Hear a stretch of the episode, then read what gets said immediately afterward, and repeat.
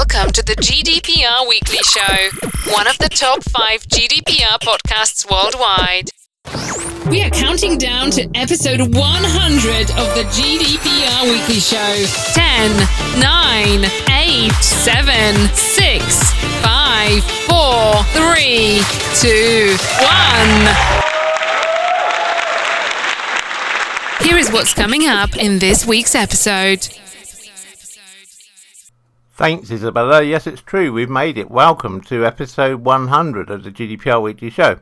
We had planned to have some special items this week, but we've had to carry them over because of the breaking news on Thursday this week of the decision by the Central European Court of effectively invalidating the EU US Privacy Shield. And because of that, we've had to, because this is such a fundamental decision, we've had to move things around and put that as the key feature in this episode of the GDPR Weekly Show, which will be coming up just after this introduction. Please do listen to the contents of this first section, especially because it could well affect you even if you don't believe that you have data that transfers to the US, if you use something like Google Analytics, then the chances are that you do have data that goes to the US. So, hence the need for carrying out a data protection impact assessment. Probably, in our guess, is going to be something like 80% of UK companies to check on how they are conforming to the new rules and making use of the standard contractual clauses where it, those are appropriate. So we begin this week with a look into the judgment from the Central European Court of Justice and the ruling on the case brought by Max Schrems against Facebook, its effect on the EU US Privacy Shield and what that means for all organisations going forward. We then have the results of our competition, which we've been running for the last few weeks as we've been building up to episode 100. So you better find out who are the top five countries that listen to our show, and also which one of you has been the lucky winner who's won £100. We then move on to look at the data breach into a number of celebrity accounts at Twitter. We then have news of a data breach at South East Coast Ambulance here in the UK.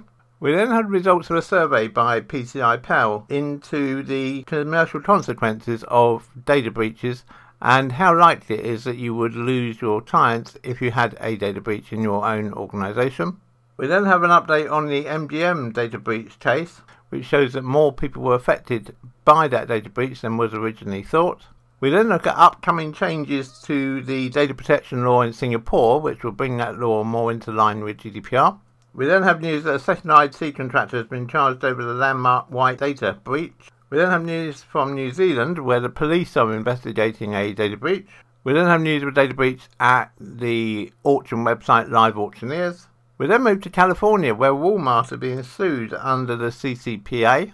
And finally, this week we go to Germany where it, it said that police are being handed too much data by the German citizens. And so there's going to be a review into quite how German police intelligence gathering services work. So, as always, a real mixture of articles for you in episode 100 of the GDPR Weekly Show.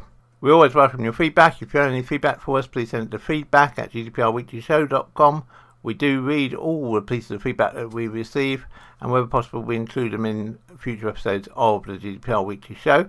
And can I just say that a number of you have asked us to look at the Irish COVID 19 track and trace app and we will be doing that in next week's episode of the GDPR Weekly Show. We had hoped to do it this week, but the Max Schrems case uh, rather pushed that back. You're listening to the GDPR Weekly Show with your host, Keith Budden.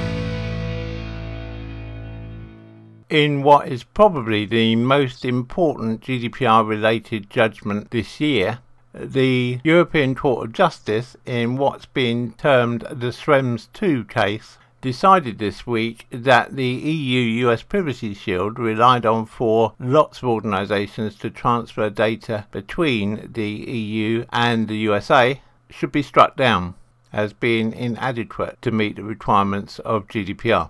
This really is a very major decision because whilst the court found that the standard contractual clauses could be used in place of the EU US Data Privacy Shield, they did impose some conditions on that too, and these conditions are likely to be quite onerous on organisations who are transferring data to and from the US. To give a bit of background on the standard contractual clauses, the standard contractual clauses are clauses issued by the European Commission that offer safeguards on data protection for the international transfer of data.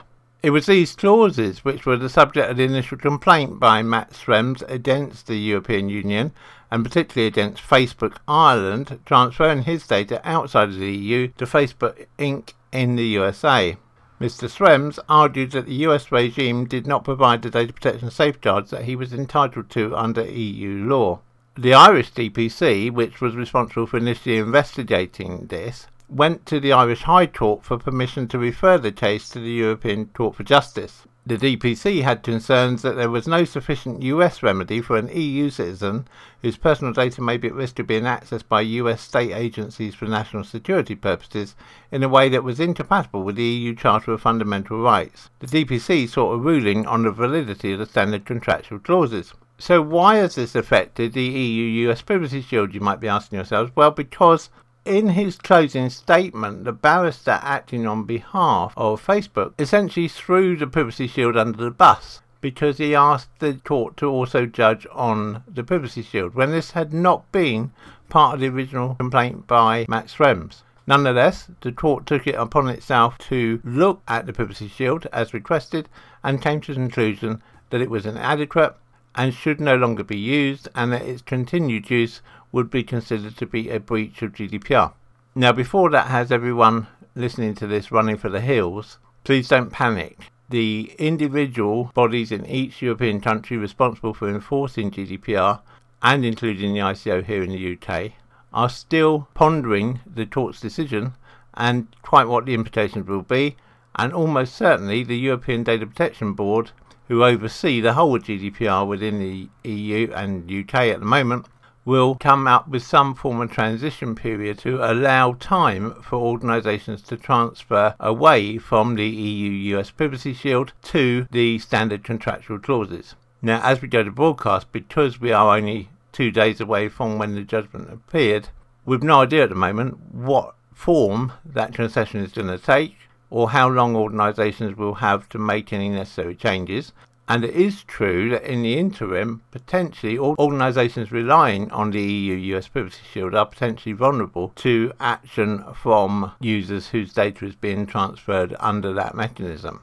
However, I have to stress that current feel is that that's unlikely to happen in the short term at least. It doesn't mean everyone can sit back and wait till the end of the year before we do anything, but it doesn't mean we don't all need to be running around like rabbits caught in the headlights in the next few days. In the decision, the Advocate General noted that if the European Commission has not decided that the level of protection in a third country is adequate, the data controller can proceed with the data transfer if sufficient safeguards are in place and the standard contractual clauses can be one of those safeguards. The Advocate's opinion discusses two methods of ensuring GDPR protections on data transfer to third countries are met. One is an adequacy decision. The third country's law and practices awards protection equivalent to the GDPR, read in the context of the EU Charter. Examples of that would be Canada and Israel. The second is the use of the standard contractual clauses, which contractually ensure the required level of protection regardless of the level of protection guaranteed in the third country. However, there must be a method of ensuring that the standard contractual clauses based transfers can be suspended or prohibited where those clauses are breached or impossible to honour, and what the court has also said is that it's recommended that any situation where reliance is being placed on the standard contractual clauses, that there's a regular review of the legislative situation in the third country to ensure that the standard contractual clauses and the motions put forward by the data processor or data controller who is in that country, i.e., the recipient of the information, are still considered adequate and still meet the needs of GDPR. And for that, it's recommended that a data protection impact assessment is carried out. Now, carrying out a data protection impact assessment is not overly onerous. The difficulty, I think, that lots of organisations are going to have is establishing whether the legal regime in the third country is suitable for the use of the standard contractual clauses to safeguard the data under GDPR, even if the nation's law in that country would not meet the requirements of GDPR. Even the use of standard contractual clauses is not 100% guaranteed yet because we're still awaiting the CJEU's final decision on this. Now, although the CJEU normally follows the Advocate General's lead, they don't have to. So there might be a slight variation. We all have to wait and see. But in the meantime, organisations transferring data abroad would be wise to revisit their use of the standard contractual clauses and to carry out a data protection impact assessment for any situations where the standard contractual clauses are being used. We here are well versed in data protection impact assessments, having carried out quite a number for over 100 organisations in the last few years. And so, if you'd like help carrying out a data protection impact assessment into your data and ensure that you're still sufficiently covered by the standard contractual clauses, or indeed if you're currently relying on the EU US Privacy Shield and you'd like to move to the standard contractual clauses, then please do reach out to us as quickly as you can. Just send an email to helpdesk at gdprweeklyshow.com and one of our specialists will get straight back to you and guide you through what needs to happen to get you back on track as soon as we possibly can. The UK government issued a response to the European Court of Justice decision in the Schrems 2 case. It said international data transfers are vitally important to global economies and societies, and we look forward to developing and supporting mechanisms that can best facilitate international data transfers. Coronavirus COVID 19 has demonstrated the importance of international data transfers. The recent crisis has shown how data transfers keep economies moving and societies functioning, being crucial to working from home, supporting a marked shift to communications and commerce moving online, and underpinning the healthcare response. The UK government is committed to ensuring high data protection standards and supporting UK organisations on international data transfer issues. It is disappointed that the EU's adequacy decision for US privacy shield has been invalidated by the court in its judgment of the 16th of July 2020. The UK government intervened in the case, arguing in support of the validity of standard contractual clauses. It is pleased that this important mechanism for transferring data internationally remains in place and is considering any further implications that may arise from the judgment in respect of this. The UK government is working with the Information Commissioner's Office and international counterparts to address the impacts of the judgment and ensure that updated guidance on international data transfers will be available as soon as possible. We're expecting that during the coming week, most of the data protection authorities across Europe will issue a statement about the court's judgment and what they see as being the next steps forward with regard to the standard contractual clauses. So far, we've had statements only from the Irish DPC. Not surprisingly, they were quick to make a statement since it was them who took the case to the uh, European Court for Justice in the first place. And we've also had statements from the German Federal DPA, the DPA of Hamburg, and the DPA of Rhineland-Pfalz, because in Germany each state has its own DPA. The Irish DPC states that the ECJ's ruling means that in principle, standard contractual clauses remain valid to transfer data to countries worldwide, but the DPC also states that in practice, the application of the SCC's transfer mechanism to transfers of personal data to the United States is now questionable. Going forward, careful examination and assessments on a case by case basis will need to be made. Nonetheless, the Irish DPC states that it will be developing a common position with other EU DPAs presumably prior to enforcement. Germany's federal DPA states that although transfers on the basis of privacy shield are no longer permitted, the ECJ made clear that international data transfers are still possible and promises to advise intensively on the transition from privacy shield to other mechanisms. It also indicates that as soon as tomorrow, EU DPAs will meet to coordinate a common European approach to post-Schrems enforcement. The federal DPA states that DPAs may insist on transition in particularly relevant cases, indicating that initial enforcement may be prioritised by risk. The DPA of the German state of Rhineland-Pfalz said there is no grace period for transitioning to new transfer mechanisms from the privacy shield. To use the standard contractual clauses, data exporters need to look at the specific US company that will receive the EU data and determine whether that company can protect the data as required by the clauses. Thus, the DPA states that as a rule, standard contractual clauses cannot be used to transfer EU data to US telecommunications companies, nor can uh, standard contractual clauses be used if the data is ultimately stored by a US cloud provider. Now, that, of course, is assuming that the actual servers for the cloud provider are in the US, where of course a lot of US cloud providers also have servers in Europe and indeed elsewhere in the world. The Rhineland DPA also suggests transfer by transfer assessment documentation should be maintained, and that's something that appears to be common in all of the judgments, and so that's why we're saying it's important that a data protection impact assessment is carried out and documented. The DPA of the German state of Hamburg expressed concern that the ECJ is kicking the ball to the DPAs to determine when to suspend transfers. It states that DPAs now stand before the decision of whether transfers on the basis of, strand- of standard contractual clauses should be questioned overall.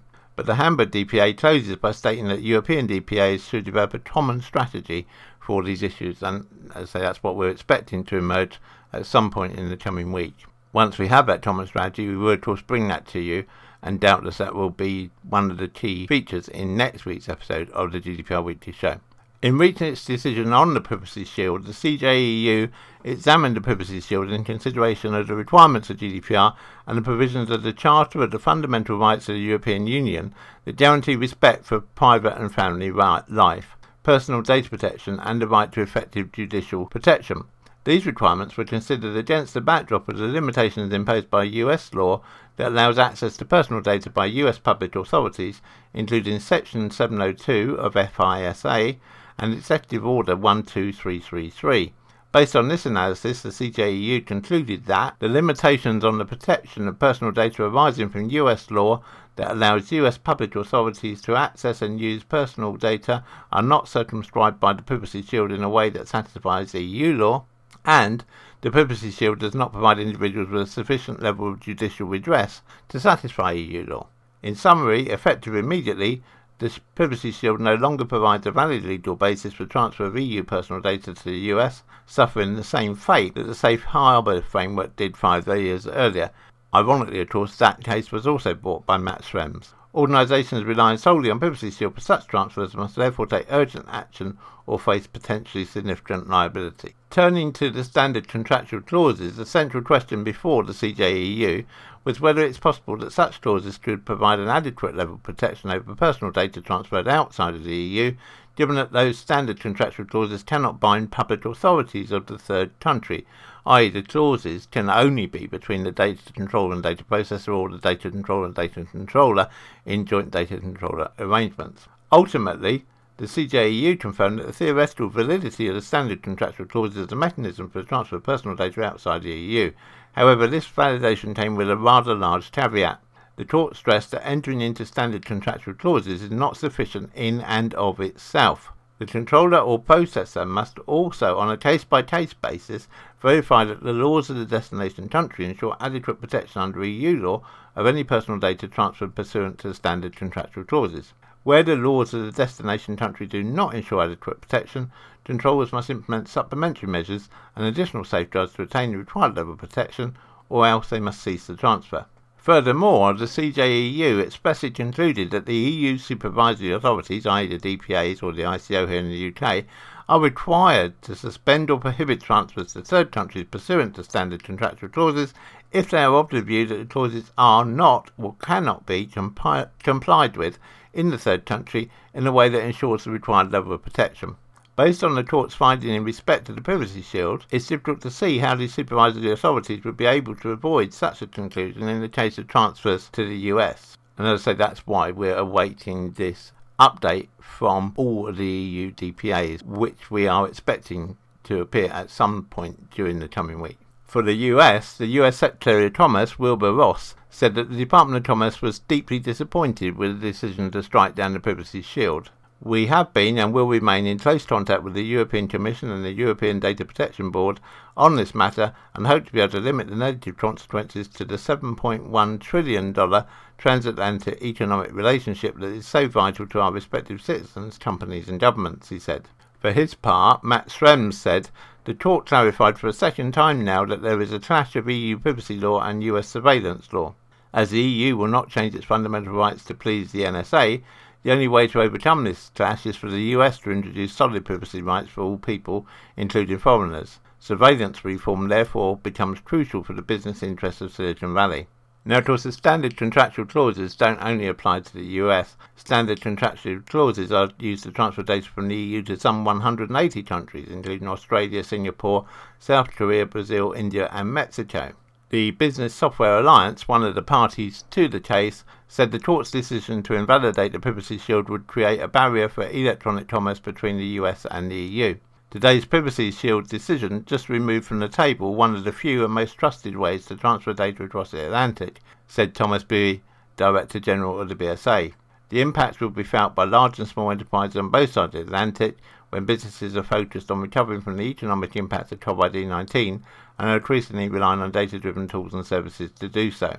So, aside from the standard contractual clauses, what are the other options? Well, really, there are only two other options. One is to move from any US cloud based provider you're using to one that's based solely in Europe, or the alternative is to actually stop using cloud based service and move your data back in house. Both of those, of course, are fraught with difficulty and not insubstantial cost and so they're not to be undertaken lightly. And so that's why we will be returning to this whole issue in next week's episode of the GDPR Weekly Show, looking deeper at some of the impacts. There is also, though, a serious implication for this for the UK because from the end of this year, from the 31st of December, should there not be an agreement reached between the UK and the EU, then the UK will become a third country and it itself will be reliant on standard contractual clauses for the transfer of data between European countries and the UK.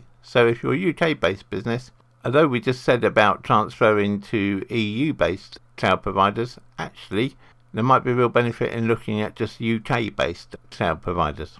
We have provided a useful data sheet on the information so that it can help you make your decisions and you can download that data sheet as a PDF from our website at www www.gdprweeklyshow.com forward slash SCHREMS. That's S for sugar, C for Charlie, H for Harold, R for Roger, E for Echo, M for Mother, S for Sugar. So if you want a fact sheet, please go to www.gdprweeklyshow.com forward slash SCHREMS. As we said, we will be returning to this in next week's episode of the GDPR Weekly Show. Hey, Mike, it's episode 100. I know. In the next few minutes, we will reveal the answers to our big competition and, of course, reveal the winners. Okay, here we go. Thanks, Isabella.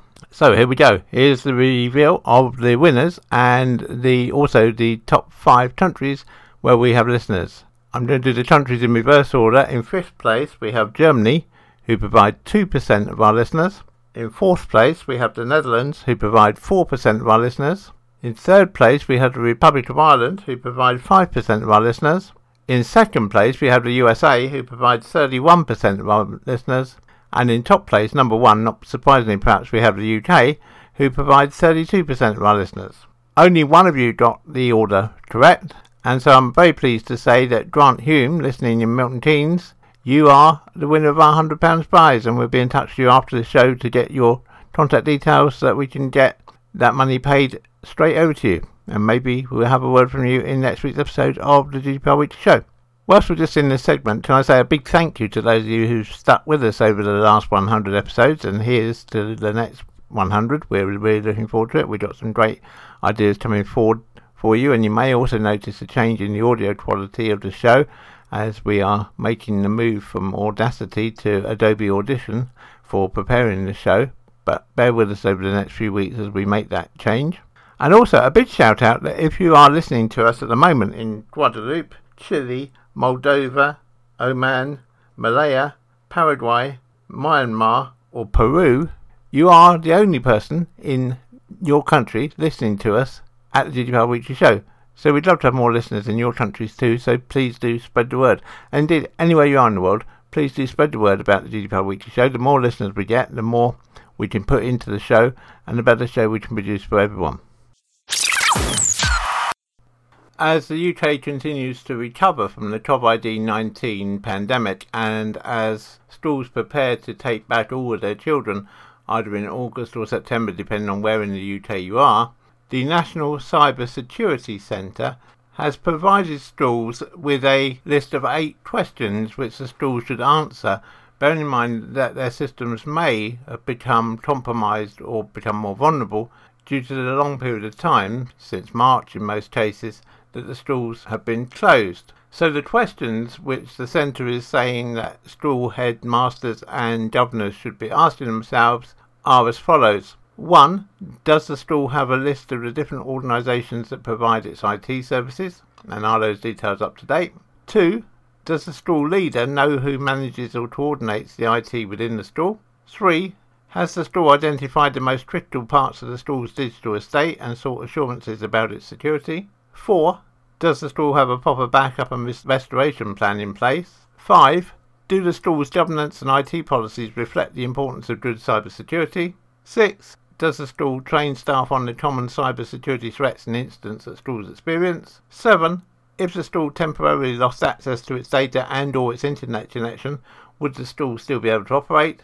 And 8. Does the school know who to contact if it becomes a victim of a cyber incident or data breach? Now, if you're the headmaster or governor of a school and you require any help with any of these points, please don't hesitate to reach out to us. Just drop us an email to helpdesk at gdprweeklyshow.com and one of our specialists will be delighted to get in touch with you and help you through the necessary steps to ensure that your school is following this latest guidance.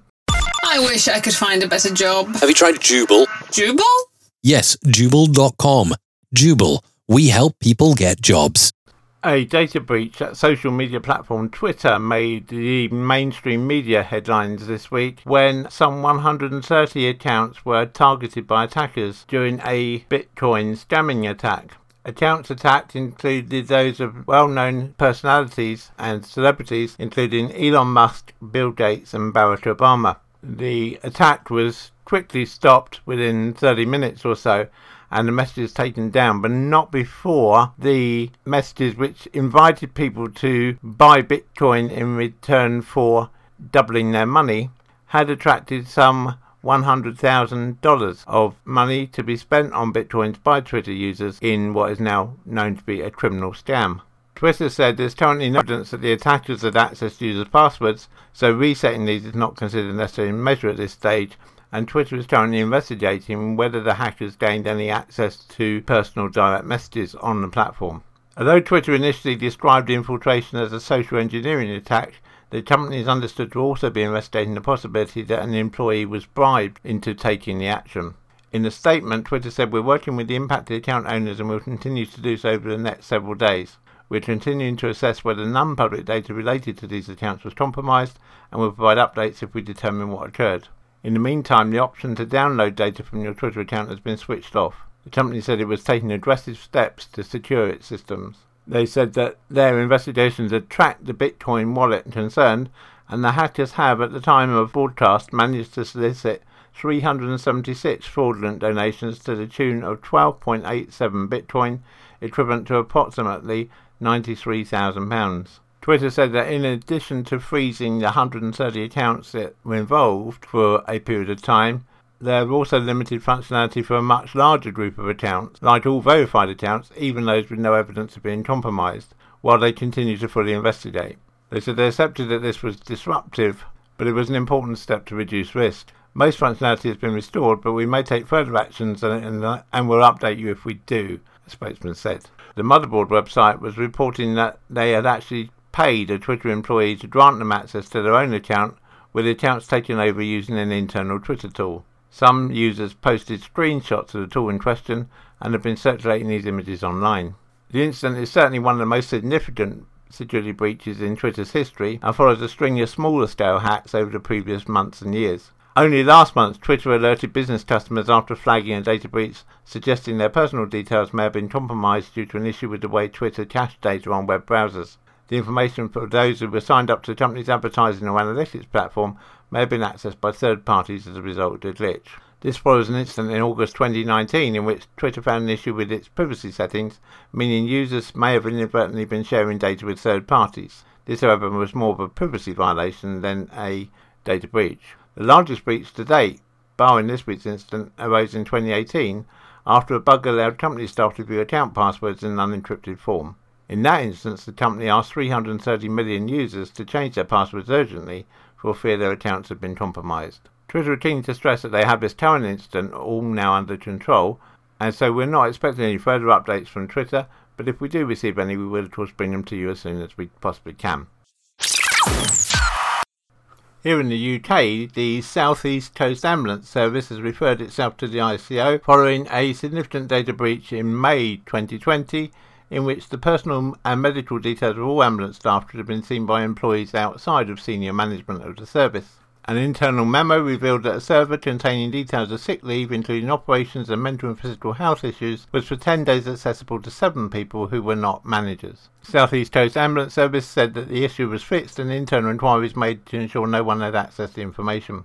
A spokesman said we take information governance extremely seriously and took steps to address the issue when it was discovered. This was an isolated incident which occurred while an update was taking place to our systems and which resulted in the usual restricted access controls in place being unknowingly lifted. An investigation took place and it was established that during a 10 day period in May 2020 there were a small number of individuals within the trust who could have potentially accessed personal information. These individuals were contacted and all bar one were unaware of this potential access. The remaining individuals were already alerted to the department involved when they became aware. There is no evidence that any staff details were inappropriately accessed However, we decided to write to all staff that could have been potentially been affected in the interest of transparency. We also reported the issue to the Information Commissioner's Office for the same reason. We are sorry for any distress that may have been caused to members of staff and would like to assure them that the issue has been resolved. If we receive any update on this from either the South East Coast Ambulance Service or from the ICO, we will of course bring it to you in the next available episode of the GDPR Weekly Show. You've tried the rest and not impressed. Take a chance and try the best.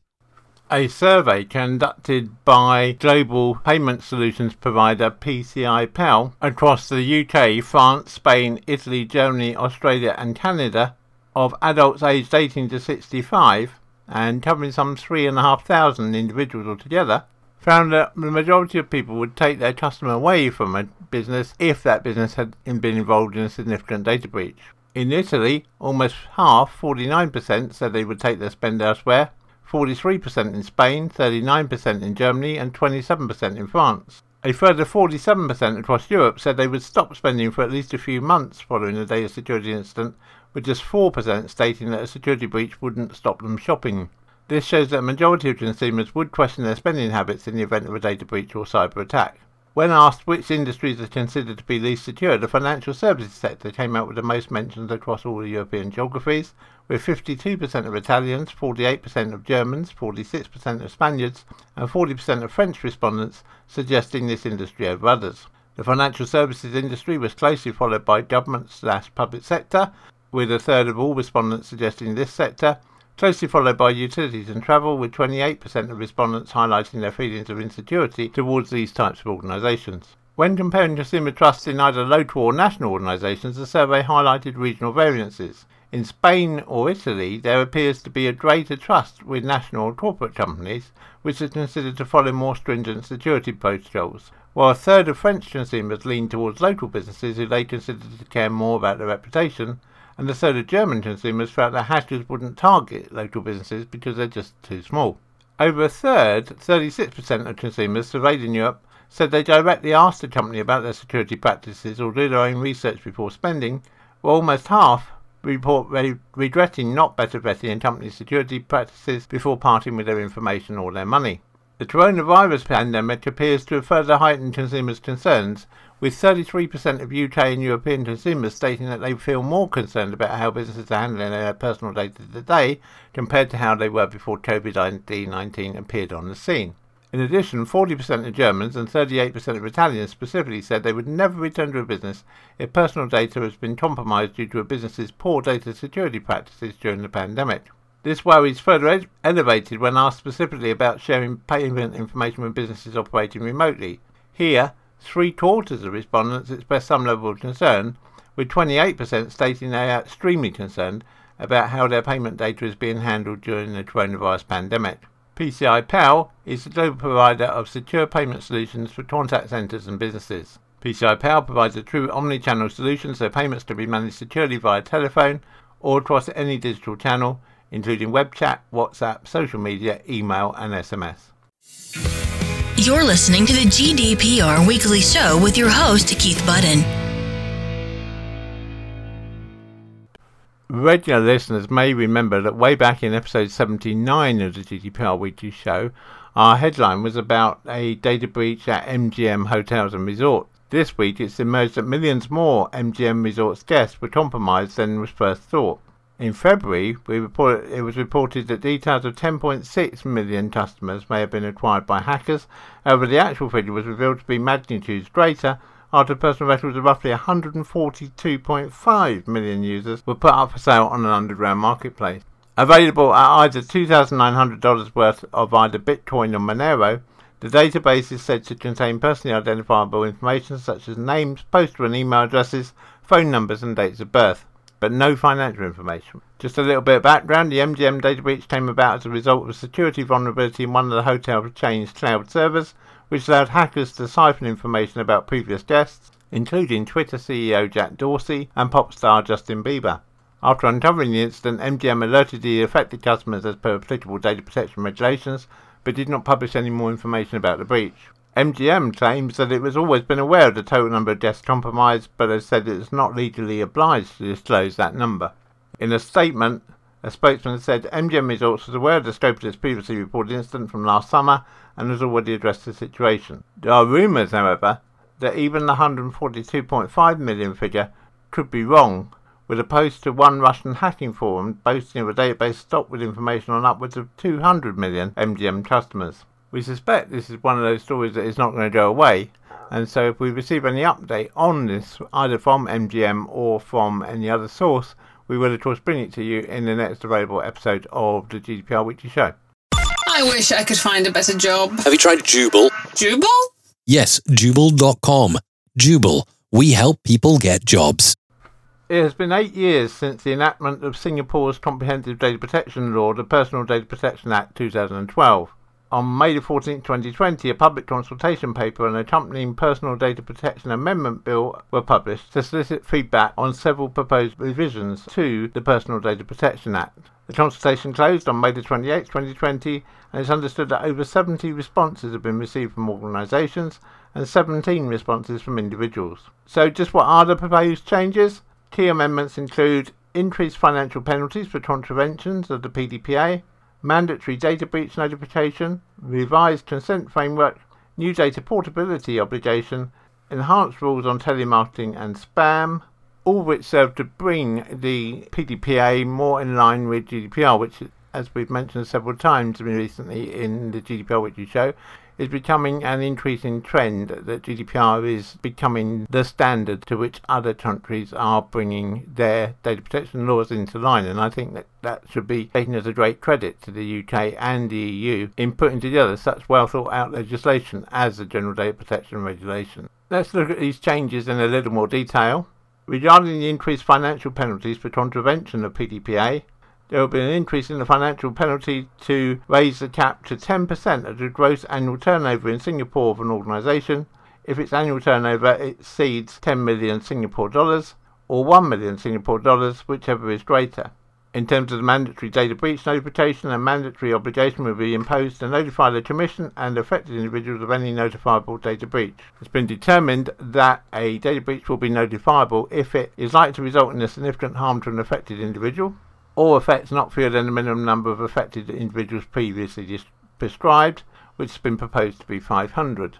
A data breach is defined broadly to refer to any unauthorized access of or similar risk posed to personal data, or the loss of any storage medium or device on which personal data is stored in circumstances where the unauthorized access or other similar risk posed to personal data is likely to occur. A data breach notification to the Commission must be made without undue delay, and in any event no later than three calendar days from the day an organisation assesses that a breach is notifiable, which assessment must be carried out expeditiously. Those of you familiar with GDPR will spot the similarities there, where, of course, in GDPR it's required to notify a data breach within 72 hours. The exception to notifying the affected individuals are where remedial actions have been taken or where the personal data is subject to technological protection measures, e.g., encryption, such that the breach is unlikely to result in significant harm to the affected individuals. A data intermediary is required to notify an organisation of a suspected data breach which affects personal data it was processing on that organisation's behalf without undue delay. So again, similarity to GDPR there with data controllers and data processors. Turning now to the revised consent framework, the scope of deemed consent will be clarified and expanded to include, for contractual necessity, i.e., where data processing is reasonably necessary, to perform a contract, and where individuals have been notified of the purpose of the data processing and given an opportunity to opt out. Here, the organisation must assess that processing is unlikely to have an adverse effect on the individual. This type of deemed consent cannot be relied upon for direct marketing. Further, since this is not an exception to consent, individuals still retain the right to withdraw their consent subsequently. There will be three new exceptions to this consent. The first being legitimate interest. This exception applies where the legitimate interest of the organisation and the benefit to the public or any section thereof together outweigh any adverse effect on the individual. This is distinct from how legitimate interest could be applied under GDPR. Examples of how legitimate interest could be relied on in Singapore include where data is processed for the purpose of detecting or preventing illegal activities like fraud or money laundering, or threats to physical safety and security, or preventing the misuse of services. In order to rely upon this exception to consent, organisations must conduct a risk assessment and disclose their reliance on this exception. It's very important, though, that this exception cannot be used in any way for direct marketing messages to individuals. The other exception is in terms of business improvement. This exception applies where there is a need to carry out operational efficiency and service improvements, develop or enhance new products or services, or know more about the organisation's customers. But in this instance, the use of personal data must be what a reasonable person would consider appropriate in the circumstances, and the data must not be used to make a decision that is likely to have an adverse effect on any individual. This exception also applies to a group of companies, including subsidiaries within an organisation. And the third change to consent is revised research exception. This exception applies providing that, amongst other things, the use of personal data or results of the research does not have an adverse effect on individuals, and the results are not published in a form that identifies any individual. There will also be a loosening on the restrictions on the use of personal data for research purposes without consent. For instance, the exception can apply to institutes carrying out scientific research and development, or art and social science research, or to market research aimed at understanding potential customer segments. However, disclosure for research purposes will continue to be subject to more stringent restrictions relating to impracticability and the public interest. Turning now to the new data portability obligation, the amendment bill introduces a new data portability right for individuals, giving them the ability to request the transmission of their data to another service provider. There will be a whitelist of data categories to which portability applies. There will be built-in safeguards for individuals tailored to the risks associated with the release of data under data portability. This could include cooling off periods for certain data sets to provide time for a consumer to change their mind and withdrawing a porting request, and the establishment of a blacklist for organisations that porting organisations must justifiably refuse to port data to. Refusals of porting requests must be notified to the individuals concerned, together with the reasons for the refusal and within a reasonable time. The Commission will have the power to review these refusals and any fees for reporting of data. There will also be a new Spam Control Act which will cover the bulk sending of commercial text messages to instant messaging accounts. The do not call provisions will prohibit the sending of specific messages to telephone numbers obtained through the use of dictionary attacks and address harvesting software. Third party checkers will be required to communicate accurate do not call register results to the organisations on behalf of which they are checking the do not call register and the chatters will be liable for do not call infringements resulting from any erroneous information provided by them. The do not call provisions will be enforced under the same administrative regime as the other data protection obligations in the Spam Control Act, as opposed to being enforced as criminal offences. Other changes proposed in the amendment bill include an express mention of accountability in the bill, indicating that organisations will be expected to demonstrate compliance. There will also be a new offence namely that any unauthorized disclosure of personal data that is carried out knowingly or recklessly, any unauthorized use of personal data that is carried out knowingly, knowingly or recklessly and results in a wrongful gain or wrongful loss to any person, and any unauthorized re-identification of anonymized data that is carried out knowingly or recklessly. This does not include public officers who are subject to the Public Sector Governance Act 2018. There will also be some other new offences. It will be an offence for a person to fail to comply with an order to appear before the Commission or an inspector of the Commission, to provide a statement in relation to any investigation, or to produce any document specified in a written notice. Where the Commission reasonably believes that an organisation has not complied with the PDPA, the organisation can give, and the Commission may accept, a written voluntary undertaking. The Commission will have discretion to vary the terms of such undertaking and to require additional undertakings where appropriate. Any failure to comply with the voluntary undertaking may give rise to a direction by the Commission. The Commission will also have power to approve mediation schemes and to direct complainants to resolve data protection disputes via mediation without the need to secure the consent of both parties. Organisations will be requested to preserve personal data requested under an access or reporting request for at least 30 calendar days after rejection of the request or until the individual has exhausted their right to apply to the Commission for reconsideration of the request or appeal to the Data Protection Appeal Committee, High Court or Court of Appeal, whichever is the later. The scope of the business asset transaction exception in the PDPA will be extended to the personal data of independent contractors, in addition to that of employees, customers, directors, officers, and shareholders of the organisation. So, if you're an organisation that either trades in or is in Singapore, what actions should you be taking right now? Well, the first is to do with internal documents. You should check your data protection policies and standard operating procedures and make sure that they've been reviewed and updated where necessary. Such a plan should guide stakeholders on how to identify a data breach when it occurs, who to inform, how to record and document relevant matters, and other specific actions to take in response to an incident. In terms of external documents, businesses should ensure that relevant agreements are reviewed to provide adequate protection against data breaches. This may include the provision of undertakings from counterparties on data privacy and security, subcontracting restrictions, the right to audit and insurance requirements, and liabilities and indemnities. Crucially, there should be a comprehensive provision to deal with incident and breach escalation, assistance to remediate and notification obligations. And then in operational terms, you need to think about the portability, which to be helpful for businesses to engage with relevant stakeholders and discuss an action plan that addresses any necessary technical arrangements for the business's operational compliance as soon as you can. It's also useful to conduct training to familiarise employees with any updated policies and the incident response plan and to run cyber security simulations and data breach exercises to test employees on these. Just like the rest of the world, thanks to COVID 19 in Singapore, remote working is becoming the new normal, and so it's especially critical that employees know what to do should they encounter a data incident. Remember that any delay on the part of a single employee could potentially lead to serious repercussions for the entire organisation. Moving to Australia now, where as investigations continue, a second IT contractor has been charged over the LandMark White data breach. It's understood that the contractor has been charged in relation to two data breach incidents that wiped $50 million from the property valuation company formerly known as LandMark White last year.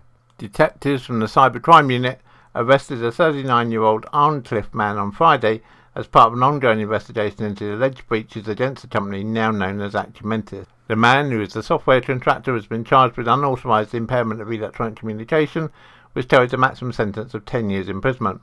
This second arrest comes nine months after Stephen Grant, 49, was charged for allegedly accessing Acumentis database without authorization while employed as an IT contractor. Grant is still facing 24 charges for the unauthorized database access, which exposed more than 170,000 data records, including personal information and valuation records, to the dark web. Charges include eight counts of dealing with identification information to commit indictable offences and unauthorised access with intent to commit serious indictable offences. New South Wales Police said the second alleged offender was charged after subsequent investigations undertaken as part of Strike Force 5 uncovered additional information about a fibre cable. In a statement, a spokesman said officers uncovered information that a physical fibre cable which enabled data transmission between two businesses was severed at a facility in Ultimo on Sunday, the 31st of March 2019. Police were told that electronic communication used by the Australian based company was impaired for a 10 day period, resulting in significant financial loss. Unlike Grant, the second alleged offender has been granted strict conditional bail to appear at Sutherland Local Court on August 18, 2020.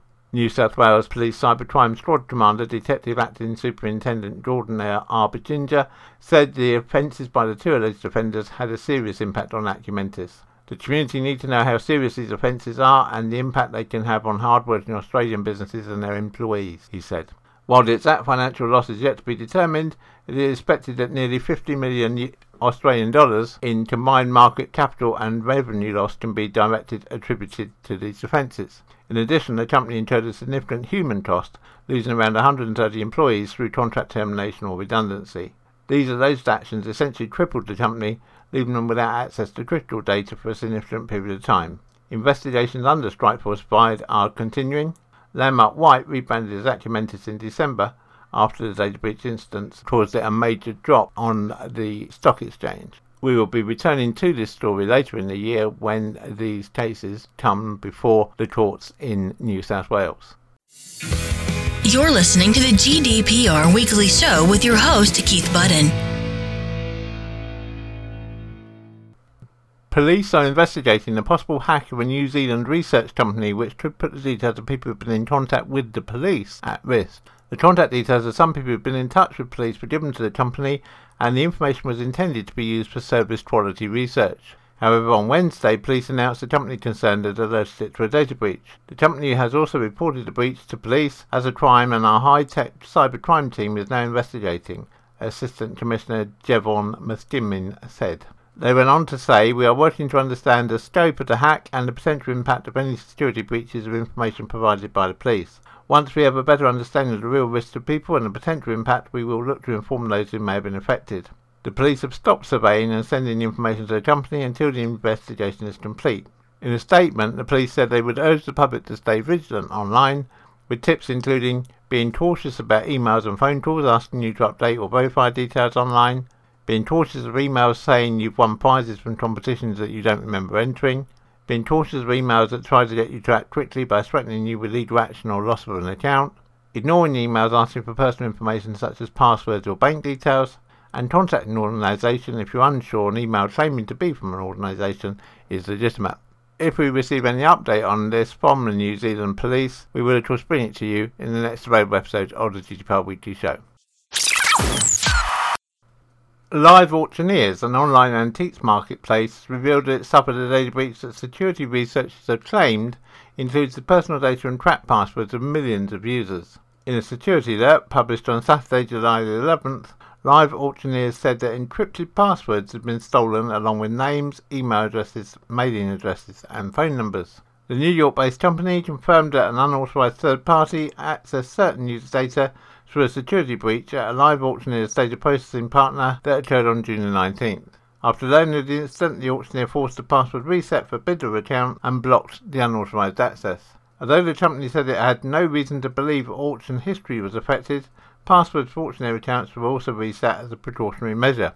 It's understood that on the 10th of July, a post was found on a cybercrime marketplace advertising information of 3.4 million live auctioneers users as well as 3 million tracked username and password combinations. It is understood that 24 email password combinations furnished by the seller to verify the data dump's authenticity included cracked MD5 protected passwords. MD5 is a common algorithm used for encrypting passwords and other information. MD5 was developed in 1991 for use as a cryptographic hash function Uh, However, the aging algorithm has been dismissed as cryptographically broken and unsuitable for further use after a number of vulnerabilities emerged. Nevertheless, a 2019 study by academics in Greece found that MD5 was still being widely used for securing and storing user passwords. It is understood that amongst the sample data, some IP addresses were present in the sample containing personally identifiable information of 15 US and UK based users. Live Auctioneer said that every data type was not necessarily present on the account of every user at the time of the breach.